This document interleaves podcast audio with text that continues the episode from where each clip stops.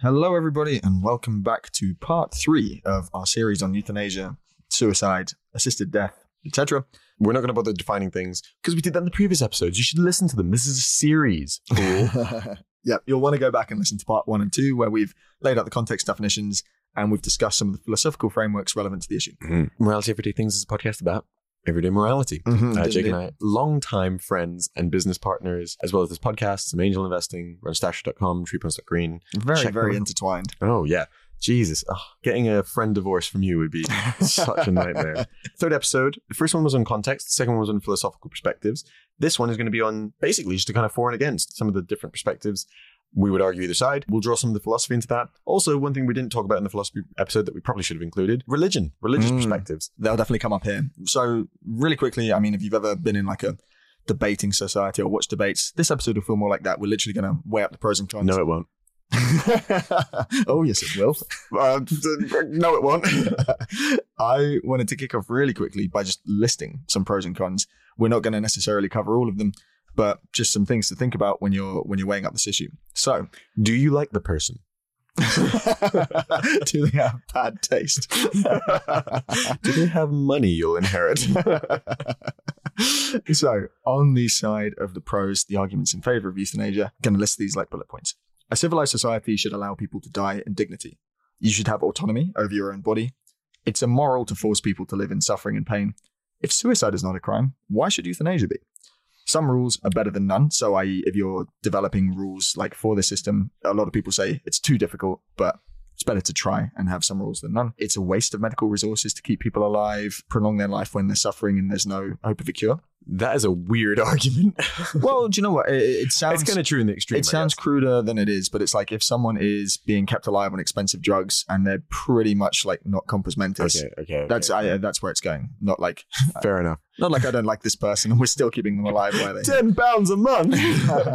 but in general, it will be uh, yeah, be much more expensive than that. And then yeah, deciding what is in a person's best interests. So those are some of the arguments in favor. You might be familiar with some of them. These might even be arguments that resonate with you when you think about it. On the flip side, the cons, I prefer the term flip flop. the arguments against euthanasia. Number one, There's already a lot of people in China and India. That's an Ali G reference. Again. Youth in Asia. Yep, there you go. Yep. But um, a big argument against euthanasia, a big theme of arguments is religious opposition. So this is the whole argument that God is the one who gets to decide when to end your life. Life is sacred. Two, people could be killed who don't want to die. Which reminds me of the Monty Python sketch where he's like, bring out your dead. not, not dead. I was thinking of the Monty Python sketch where they um is that the crucifixion bit? no no no no not in Life of Brian. They get to choose how they die. I, I think they're on death row and they get to choose how they die. And they just have this long convoluted scene where it's just a man being chased by a bunch of topless women and he gets chased off a cliff. So good. Now, if I have to go, that's my form of, eu- of euthanasia slash assisted suicide. Okay. I'd ask a hundred women, I need you to help me. and this is what I'll organize you for our 10th anniversary. so, bullet number three legalizing euthanasia could devalue life and, and the way that we, we look at life, could change social norms around death. Palliative care has improved a lot in recent years, and that could be a preferred approach rather than killing people. What about just giving them comfort at the end of their life? You Wait, could- but, but I mean, wouldn't that still be passive euthanasia if you're giving palliative care rather than Mm, like, or maybe your doctors just decided that's the best form of care at that point. It- It's kind of blurred lines. It is. People could be subject to pressure and abuse. This is a nasty one, but imagine if you're ill, euthanasia is legal, and people are like, come on, granddad, come no, on. it's sign the form." that's assisted suicide, not euthanasia. Hmm? You're discussing assisted suicide, not euthanasia. Mm, If people are pressuring you to sign a form, then it's assisted suicide. fine, but what if there's pressure on the doctors? Yes. Yeah. Yeah. Oh, okay, fine. So it could also be in the doctors. True. I mean, So what- I was saying, yeah, Yeah, someone well, yeah, make okay. decision. But what if people are like pressuring the doctors, being like, "Don't keep them alive anymore. It's not worth it." Yeah. Or you, or, uh, I mean, imagine it's an American context, and you're the doctor, and they're kind of borderline, and the family's like, "Oh my god, how are we going to afford this?" And as a doctor, you're like, "Oh, "I could solve this problem for them Mm, by God, by making that decision." tricky. This leads to the slippery slope theme of arguments against, which is just like, if we make this legal, even in some small way, does that not open up potential for it to, yeah, be a slippery slope, and and, and eventually, you know, doctors will be killing patients, and you'd be scared to go to hospital. That's an extreme. But the slippery slope argument we, we will definitely discuss. What about making a decision that is against someone's best interests? What if doctors like end up with so much power they abuse it? It's difficult. It, it just like changes the nature of their job and their relationship with patients. And lastly, the big argument against the classic one, which we said we'd mention, is the Hippocratic Oath. First, do no harm. I don't know the rest of the Hippocratic Oath. We'll come to that, I'm sure. Let's dive right in. We Okay. won't necessarily cover all those topics, but roughly those are the fours and those are the against, and we'll go through most of them. One very common analogy that is given for the reason that you should be allowed to choose to die is the fact that we actually apply a very similar logic when we're thinking about our pets. When our pets are very ill or in a lot of pain and this is not able to be fixed or cured, then people will often choose to put their pets down and are often advised to do that. So then, by analogy, some people ask if we're willing to do that for our pets and because we do not want them to undergo necessary suffering, then we therefore should be willing to do the same for our loved ones, particularly, for instance, for those with terminal illnesses that will progress and are incurable. Typically, the context in which you would put down a pet. Mm-hmm. For example, motor neuron disease. Uh, the argument is that these patients will get to a point where their quality of life is so low that their suffering is just not justifiable.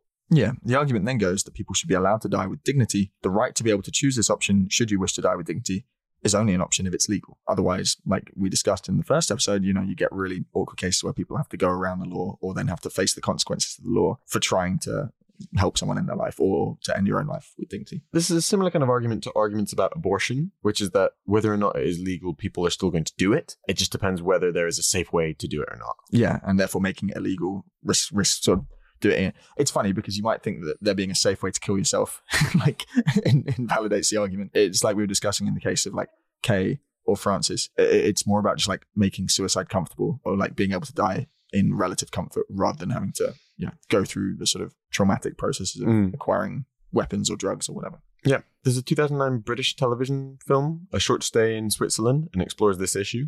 Mm, I haven't seen it, but I, I read a bit about it. Yeah, the film is based on the real life of Dr. Anne Turner, diagnosed with a neurological disease, who, having looked after her husband with a similar disease, decided that having seen the deterioration of her husband, she didn't want to suffer the same.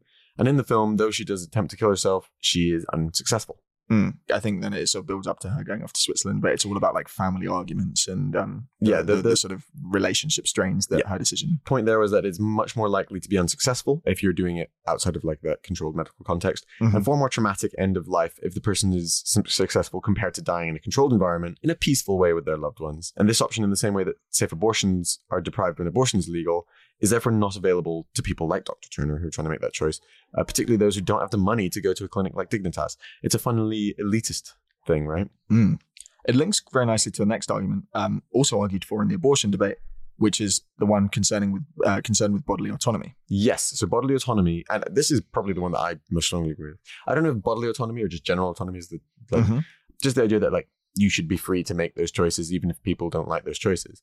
Uh, bodily autonomy is the idea that the physical body is inviolable and that every person has a right for autonomy and self-determination. This means that Jake has rights over his own body and I, Ant, do not have rights over his body. However, I did get him to sign that contract once.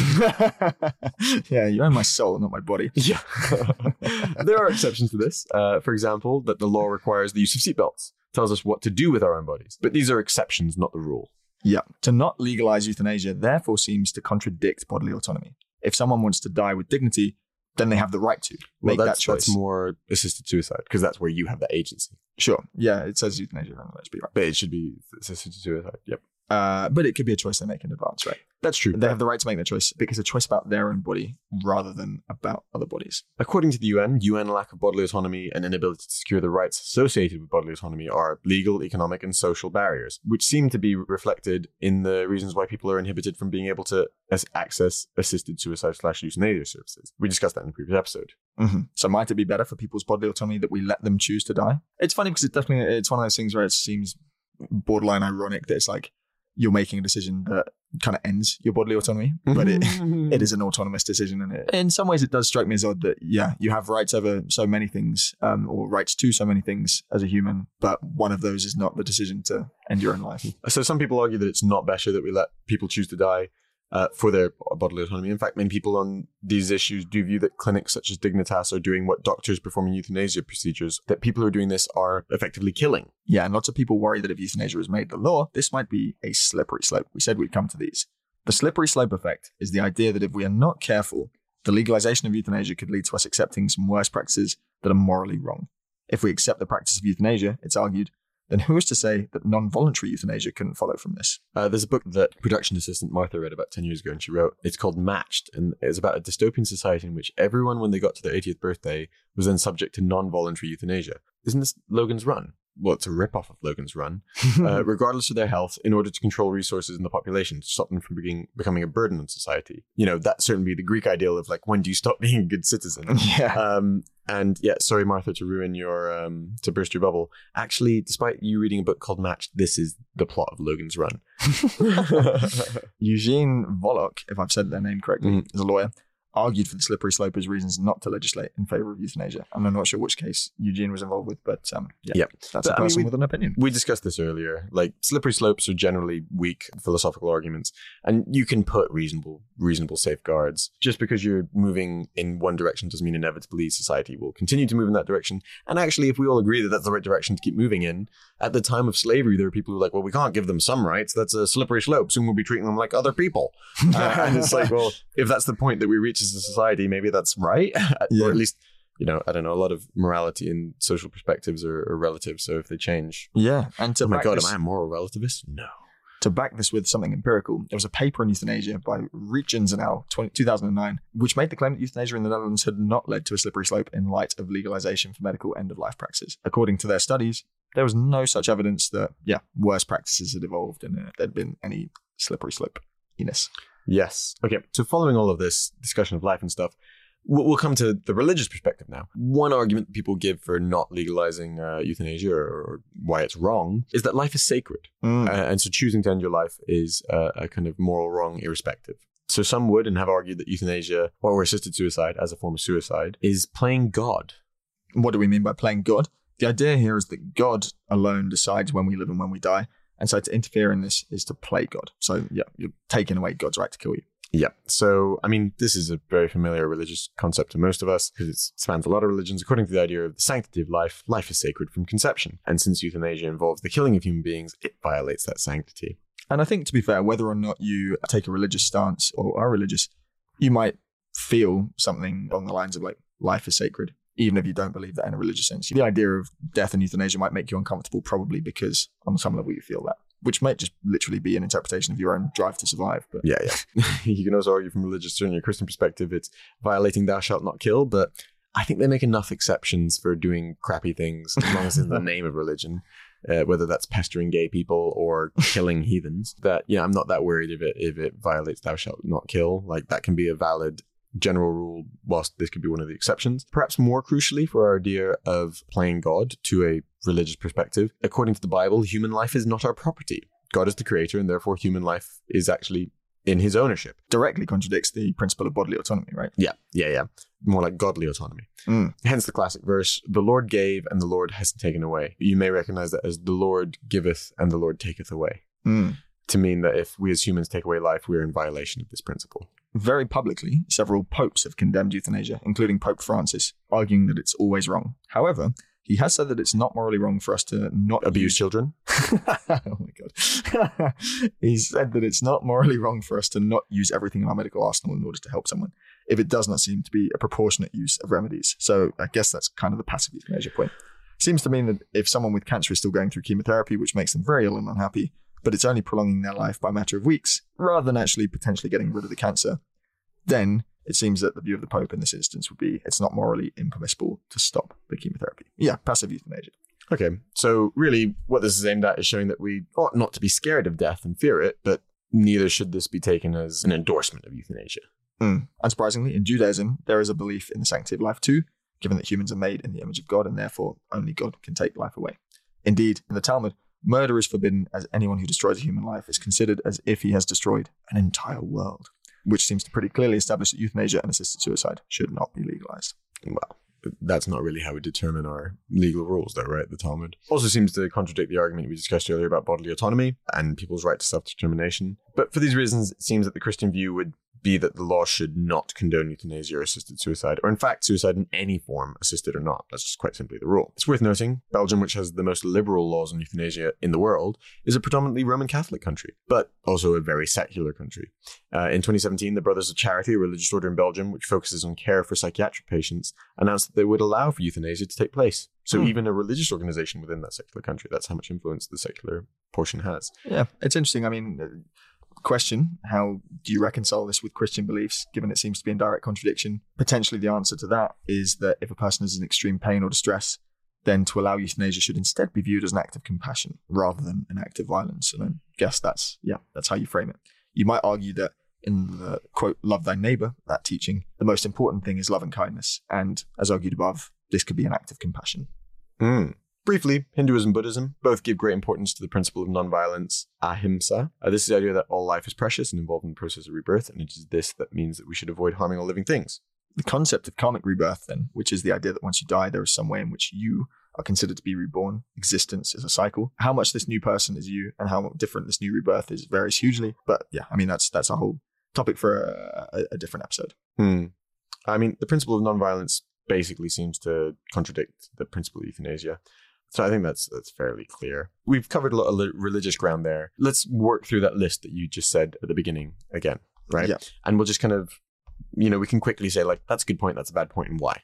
Go on then. So, okay. So pros start. pros: civilized society should allow people to die in dignity.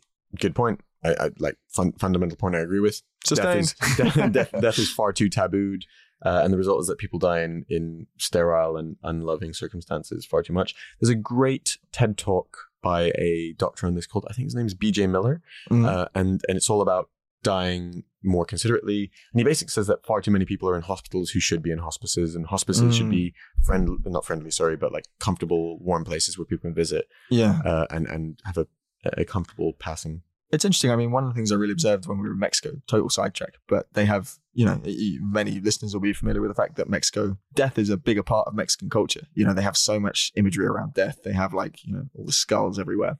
And it's funny because I do wonder if the more developed our society gets and, and the more we sort of make crazy medical advances, the further away we get from the realities of dying. yeah, yeah.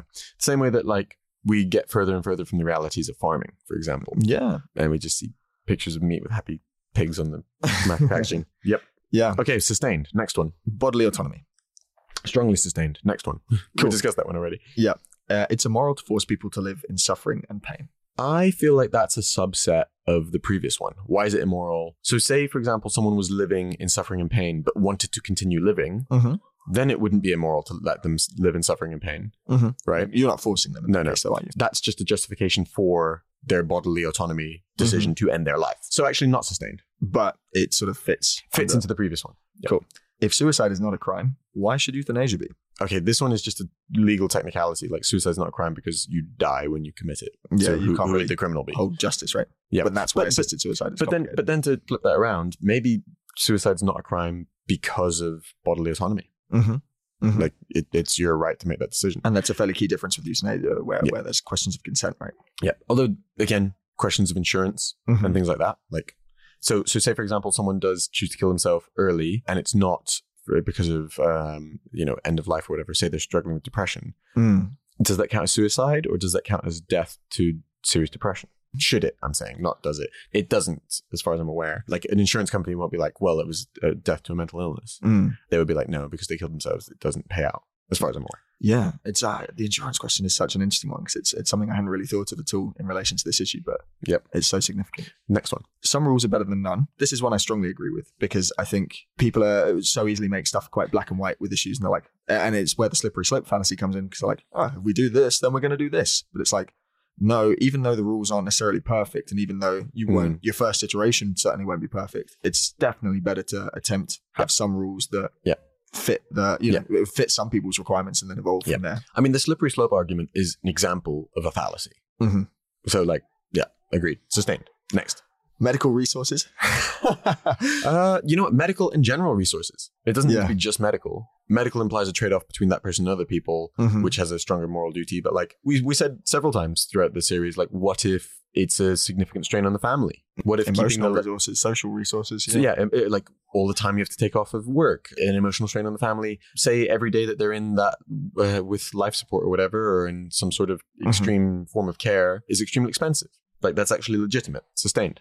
I, I back that one too. Only because However, it shouldn't be the primary reason. I back that one as well because we're entering a sort of demographic period where populations are aging, and it's almost inevitably going to be the case that you know hospitals are going to fill with with people who are more terminally ill. And That's fair. Yeah. that's fair. uh, it, it sounds possibly a bit Sustained. like crude when you put it that way, but I, I back it too. Yeah. Yeah, it's. I mean, resources only need to be allocation only needs to be decided because of scarcity, and scarcity of resources in hospitals leads to someone dying. yeah, yeah, yeah. Yeah, Karen, Uh, acting in someone's best interests. sustained.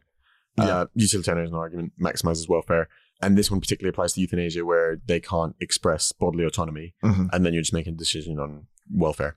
Cool. Um, agreed. Nice. Okay, so those are the arguments in favor, which I think Yep. more or less wash out fairly positively. Yeah. Let's look at the arguments against. So, one, religious opposition. Life is sacred. Not sustained. Only God decides when to end your life.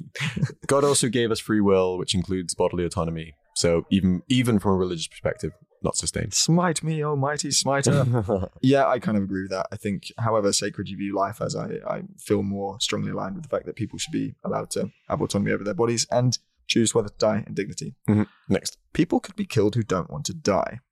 Discuss this loopholes genuine concern small side issue compared to the the positives gained i feel like it's a bit like trans people will abuse mixed gender bathrooms I to knew you going to molest people that. That's so Like, funny. it's- I was it's thinking that the same yeah, thing. it's it's such a small but it's non- emotive, right? It's emotive. it's very emotive it, it's yeah. very emotive what, what was the expression a thousand guilty men free than one innocent man jailed i, I actually don't agree with that Mm. if you agree with that logic then you find that argument appealing i don't Yeah, yeah. It's it's the logic of like, yeah, if we let even one case of this happen, it's a disaster. Whereas actually, you're ignoring their yeah, it's utilitarian, right? You're ignoring the the positives of loads of people being able to access a service that's Yeah, not to mention, not to mention, as we've seen with legal discussions, like you, just because that happens doesn't mean there can't be malpractice and tightening of the rules to avoid it happening again. Like nothing, is, no rules are perfect. I would expect that it definitely would happen, not to the degree that people worry about, and it's definitely Yeah. something that could be smoothed over or tightened up, as you say. You make it sound like it can be like the death can be smoothed over. Carry on. Swept under the rug. Yeah, don't worry about that one. Legalizing this devalues life, changes social norms around how we view death and life, life and death. Sounds weird. Okay, I think life. I think that statement is true, but I think we actually we don't have an appropriate view of life at the moment. Okay, Mm, I think and I I, think. COVID, COVID was a really good example of this, right? Like we were looking at all these death numbers and we just weren't putting them in context. Mhm. how many people were uh, you know over 80 and otherwise unwell and then thinking about life in that context and we weren't thinking like what measures are we taking to extend some people's lives and how much are they hurting those people themselves like Mhm. you know people in nursing homes during covid were some of the people who had some of the worst living conditions Mhm. so yeah i think we're so obsessed with uh, extending life that we don't stop and think to what end like why how should we live life I completely agree with that because I think the fact that it will change social norms around death is a positive thing. I think we've got almost a bit too removed from death as a society. Death is like one of the only things you can be certain of in life, apart from taxes taxes. thank you benjamin franklin So I, I don't necessarily see that as a bad thing. I think it's true, but I don't think There- it's an argument. there are bad ele- there are potentially bad elements like we don't want to validate a movement of people who in i don't know like some sort of crazy reddit incelly way might be saying like people should have people who are unhappy should have a right to just end their life when you know they have the ability to better their life Mm. uh, I don't know. It's, it's, but maybe that's totally that's wrong. Maybe, one. maybe, maybe, maybe 50 years from now, that opinion will, will change and I'll sound old and stupid. Hard to say. Next argument: the improvement of palliative care is a better alternative than euthanasia. But that's just passive euthanasia. Yes and no. I think it's uh, weirdly it's like more passive than passive. So Okay. like passive euthanasia is like you, Yeah, you turn off a life support machine. Yeah. This is more like giving, Giving- people comfort yeah. in death. Okay, this comes back to the question of of uh, that I kind of posed in the previous thing, where it's like, okay, we're we're so focused on extending life, we don't ask why. Mm. This really comes down to like when your doctor's making a decision on the best course for you, what are they optimizing to? Are they Mm. optimizing to number of days that you live, or are they optimizing to number of days times by the quality of that life, Yeah. or are they just optimizing to meeting some of your personal beliefs or whatever? It's a very nice way of framing it, actually. Yeah. Because you're right. I imagine most people look at it purely numerically as, um, yeah, number of days. but I think quality quality is a huge factor, and I think that's why Mm. palliative care is important because at least it gives Yeah. people, in theory, some measure of quality Yeah. final, And- days. I mean, like it's it's just not one or the other, right? Like Mhm. just include that in the You could mix. Maybe yeah, maybe you can legalize euthanasia and assisted suicide, but at the same time provide such good alternatives that they kind of aren't necessary. Mm-hmm. Yeah. Okay. Pressure and abuse. Pressure and abuse uh, is that not extremely similar to the risk of? People being killed who don't want to die.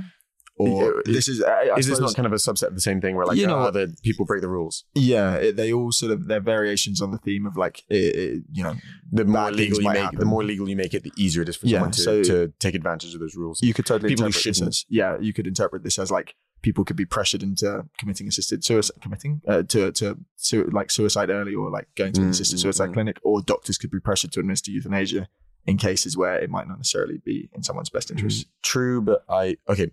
I would assume small relatively, and we can correct for it if we see that there's meaningful data to Mm. contradict it. The only, to be fair, that's one actually. That's probably the one I vibe with the most on the con side because I could see that. I could see that opening up really tricky like conversations. I mean, the film that I haven't seen but was reading about, uh, the short stay in Switzerland. The entire theme of that film is is is as I understand it is around that. It's around like family dynamics and relationships getting really uncomfortable when someone is sort of making this decision, not making this decision, etc. So, yeah, I, I have some sympathy for that one. And I guess all of those together kind of tie into the next point, which is slippery slope. And that is basically just, yeah, uh, as we've discussed at length already, it, it could open up avenues for things becoming much more immorally wrong. Agreed. I mean, it's literally a fallacy, and and maybe you know if it becomes slippery slope, maybe that's more because of changes in public opinion. Mm-hmm. Does that wrap everything up then, Jake? Last one, Ant, can you Google the Hippocratic Oath? Because I realized we never had the definition down. and It's come up a few times. Uh, let's get you guys the I think it's quite wording. long, FYI. All right, we don't have that much time. Give us the TLDR. First, do no harm. Part of the original oath of the phrase does not appear in the original version. Oh, Uh, wow. It's actually, I will abstain from all intentional wrongdoing and harm. Okay. That's the part that everyone knows. The actual oath is very long. Okay, here we go. Told my teacher in this art equal to pay to my own parents, to make him partner in my livelihood, when he's in need of money, to share mine with him, to consider his family as my own brothers, and to teach them this art, if they want to learn it, without fear or indenture, to impart precept, oral instruction, and all- other instruction to my own sons, the sons of my teacher, and to indentured peoples who have taken the healer's oath, but to nobody else. I will use those dietary regimens which will benefit my patients according to my greatest ability and judgment. I will do no harm or injustice to them. Neither will I administer poison to anybody when asked to do so, nor will I suggest such a course. Similarly, I will not give to a woman a pessary to cause abortion, I will keep pure and holy both my life and my art. I will not use the knife, not even verily on sufferers from stone, but I will give place to such as are craftsmen therein. Into whatsoever houses I enter, I will enter to help the sick. I will abstain from all intentional wrongdoing and harm, especially from abusing bodies of man or woman, bond or free. And whatsoever I shall see or hear in the course of my profession, as well as outside my profession in my intercourse with men, if it be what should not be published abroad, I will never divulge, holding such things to be holy secrets. Now, if I carry this oath and break it or not, may I gain forever a reputation among all men for my life and for my art. But if I break it and forswear myself, may the opposite befall me. Amen. Thank you for reading that. Wow, more stuff in there than I realized, particularly the stuff about abortion. I won't do abortions. yeah, I guess. That was a, yeah, that was a weird, but I, you know, for the time, I guess, whatever. It was a very specific Yeah, like method. I guess the the bit that everyone's familiar with is the, first do no harm, and that's why it always comes up in reference to this particular discussion because it's it, it would seem to be that yeah, killing people is is obviously actively harming them, but you can contrast that with the views about that being a compassionate act. So Mm. we've gone through those. It feels to me like we side much more with the uh, with the arguments in favor. yeah, I, I don't think there's tons to discuss on it. Mm. Like, I, I think we're both pretty, it's pretty clear, both in favor. Yeah. In which case, that wraps up our series. Guys, thank you very much. Those who listen to all three, feel free to contact us. A little slow sometimes on Instagram and Facebook. Some people have been messaging us some great about the gambling, prostitution episodes. And there was also one, a comment recently about God? No, no. Yes, one of the God episodes. The 2nd Mhm. one. Someone uh, said that we had a narrow perspective and I thought that was fair. But thank you for listening. Stay in touch. Speak soon. And thank you to everyone who leaves reviews. And yeah, see you, see you Please next do time. leave a review on your podcast player of choice. Bye. Cheers, guys.